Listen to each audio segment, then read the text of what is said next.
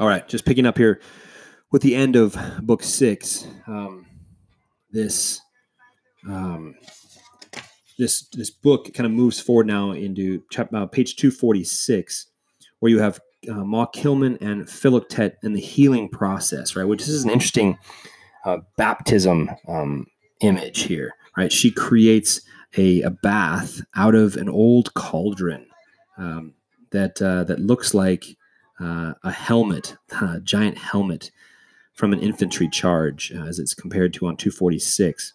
She cleans it out and then puts and creates this this this medicine in in that huge cauldron.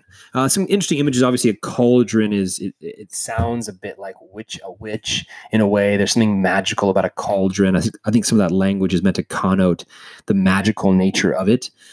Um, but then it says on top of 247, she led Philoctet to the gurgling lava. Trembling, he entered his bath like a boy. The lime leaves leached to his wet knuckled spine like islands that cling to the basin of the rusted Caribbean.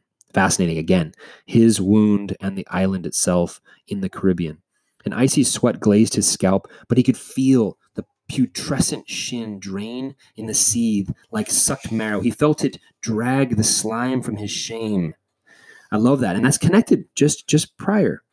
Uh, if you look back on uh, um, on page two forty five, this idea um, on 245, that third stanza down, first part of, of that part three, it says, um, Feel the shame, the self hate draining from all our bodies. Self hate, self hate that's caused by the slave trade, caused by a shameful past, a, a disreputable past, a past of, of shame, right? Shamefulness.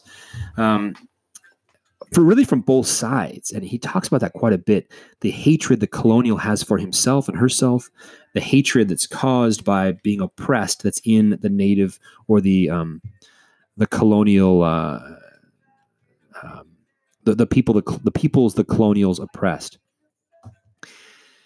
So here he is again. Um, he could feel the putrescent shin drain in the seethe like sucked marrow. He felt it drag the slime from his shame. She rammed him back into his place as he tried climbing out with not yet. With a rag sogged in a basin of ice, she rubbed his squeezed face the way boys enjoy their mother's ritual rage. And as he surrendered to her, the foul flower on his shin whitened and puckered. The corolla closed its thorns like the sea egg. What else did it cure? So here it's all kind of brought together. Uh, again, this is page 247. Uh, this question, what else did it cure, is an important thing. Again, as I've made that point pretty clear so far, I think that we have this wound that has a double purpose the wound of slavery, the wound of colonialism, the wounds caused by human greed and degradation, um, caused by those who have oppressed others and caused in those who have been oppressed. Um, but it's also all kind of found in this in this kind of representative wound in Philoctet's leg. All right, um, let's move forward here a little bit. There's so many images here to look at, but not really the time to do so. Um, on page 248, the bottom, I love that. So she threw Adam a towel, and the yard was Eden and it's light the first days. This is the rebirth, the starting over, the, the purity, right? The purification um, that's uh, parallel to Eden, a place of innocence, right? A place of, of purity and innocence. All right. Um, let's skip over now to Maud, right? Because shortly thereafter we have Maud. Um, 254 is interesting. Second stanza. She knew it was coming, but when? Uh, that's Maud. She knows death is coming, and, and it's interesting how it shows that that nature is the nature around her. And is it is it is it because um, they have lived here on the island? They have learned uh, to connect with the nature of the island. That that's that's why that nature has been kind to her. Um, if you look at page 260, she smelt mortality in the oleanders as well as the orchids. In the funeral parlor, reek of stale water and vases. A little farther down, nature had not betrayed her. She smiled, lying in her bed.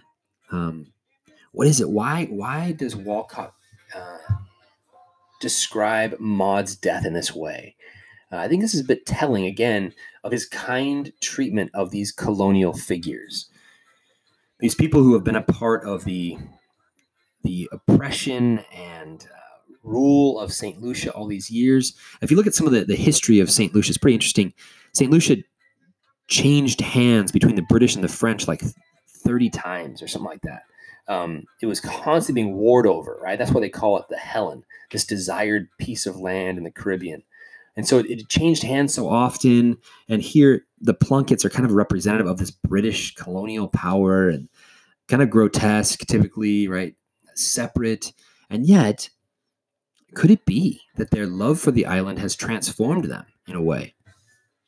We do see a little bit earlier um, when Plunkett gets mad at Hector for calling him a honky um, and treating him as a tourist. He is offended by that, which I think is kind of interesting and important. Um, it's important because he doesn't want to. He doesn't see himself as a tourist, and he doesn't want other people to see him as that either. He's ashamed of that identity. When he goes back to, to London, he and Maud, they don't like it. We didn't really talk about that earlier, but they don't like London. They, they feel disconnected from its colorless um, uh, lack of plant life and lack of life altogether. Um, they are unsatisfied in London and they long to return home, which they refer to as St. Lucia, which is kind of interesting for British folks. Um, so, is it their connection to the land that allows her to smell mortality, uh, that causes nature to not betray her and warns her instead of her upcoming death? Um, because it's the next stands there, next chapter on 260. The morning Maud died, he sat in the bay window watching the angel hair blow gently from her face. That was rose pillowed. There was his crown and wonder, a breeze lifting the curtains like her bridal lace, seashells, Seychelles. The empire of cancer spread across the wrinkled sheets, loosening from their ribbon. His fleet of letters sailed their mahogany bed close to a Macaulay and a calf bound Gibbon, an empire's bookends. Um, uh, so a couple here. Uh, Macaulay is uh, was abolished. There was anti-Jewish laws in England. Um, Gibbon is uh, the uh, there's a certain critique of Christianity by Gibbon, and so this idea of of the, the Roman Empire as well. Here, this reference through Gibbon. Um, what is what is the reference here? Perhaps to, to Plunkett's kind of complex um, relationship to British culture and, and, and in some ways his rejection of it. Um, all right, so on 261, starting with that second chapter with provinces, protectorates, colonies, dominions, this is a, a cataloging of, of empire, a cataloging of things that belong in an empire references to Christianity, empty tomb, monument honoring. Um, that's a, a, cenotaph on the top of 262. A cenotaph is an empty tomb or monument honoring soldiers of an, of an empire or country. Um, but all these things are references to empires, right? These are the elements of an empire. Why do they come up now? Well, in some in some ways, it seems to me that these elements of the empire are what Plunkett wants to separate himself from. He's moved beyond them and now sees this St. Lucia as, as his own home. And so the things of the empire are now being rejected. All right. Um, on 263, this reference to Telemachus is a reference to the son of Odysseus who searches for his father. Um, that's an interesting connection between the narrator there was Plunkett in my father, much as there was my mother in Maud. This is the narrator's story as he connects himself to Plunkett. He himself is looking for his father in search of his father and connections to his father, as was Plunkett in some ways searching for his own identity. Starting on 264, the narrator intrudes interestingly into this chapter. Um, the narrator intrudes and reveals himself as a cadet in Plunkett's regiment um, many years before. Um, the funeral here kind of brings the people together, and it's mentioning questions on 265, uh, fourth stanza down. Why should he be here? Why should they have come at all? None of them following the words, but he had such grace that I couldn't bear it. I could leave the funeral, but his wet ebony mask and her fishnetted face were shrouded with Hector's death. Could he, in that small suit too tight at the shoulders, who shoveled the pens in the rain at Plunkett's, love him? I'm talking about Philoctet here, right? Why should he be here? Why, why would Philoctet be here? Um, he worked for Plunkett, um, and and Plunkett was this this colonial figure in some ways, right? And this white black tension um, is is the question. That's why the question is asked, right? Shouldn't they hate this white man? Shouldn't they hate this representative of colonial power? They don't. Um, it says here, uh, where was it from? Where was this love from? This charity of soul, more piercing than Helen's beauty, runneling his face like the road to the farm? We sang behind Plunkett, and I saw Achille perspire over the words, his lips following after the sound. So, why wouldn't colonial hatred keep them away? And so, there's something here about these connections that are deeper than culture, are, are the connections that are made despite culture. Uh, it seems that Walcott's narrative wants to push us beyond the colonial versus native tension into a human connection. And this, perhaps, is where true healing will be found. When we don't see each other simply as um, objects of a culture, uh, when we don't see each other or, or, or, or remove each other in ways that uh, condemn us um, by appearances or by connections, but rather when we approach each other as people in a personal, individual way. All right, um, on 266, I love this line here. Uh, fourth, fourth stanza down. I was both there and not there. I was attending the funeral of a character I'd created. The fiction of her life needed a good ending as much as mine. That night by the tasseled shade with its oblong halo over her bowed hair, sewing. I looked up from the green blaze, or from the green uh, baize with the major's face, from the ornate desk to see light going from her image. And that image was my mother's, whose death would be real, real as our knowing. Join, interchangeable phantoms. Expected pain moves me toward ghosts through this page's scrim. And the ghosts I will make of you with my scratching pen, like a needle piercing the ring's embroidery, with a swift's beak, or where, like a nib from the rim of an inkwell, a martin flinker, flickers a wing dry. Um, there's a, an interesting kind of reference to connected suffering, suffering together. Um, he wants to attend a funeral of a character he created is so fascinating. He's entering into the suffering of all all these people that are involved in this story. Um, his example, I think, is an important one for the reader of this epic. It's it's vital that we enter into the sufferings of others.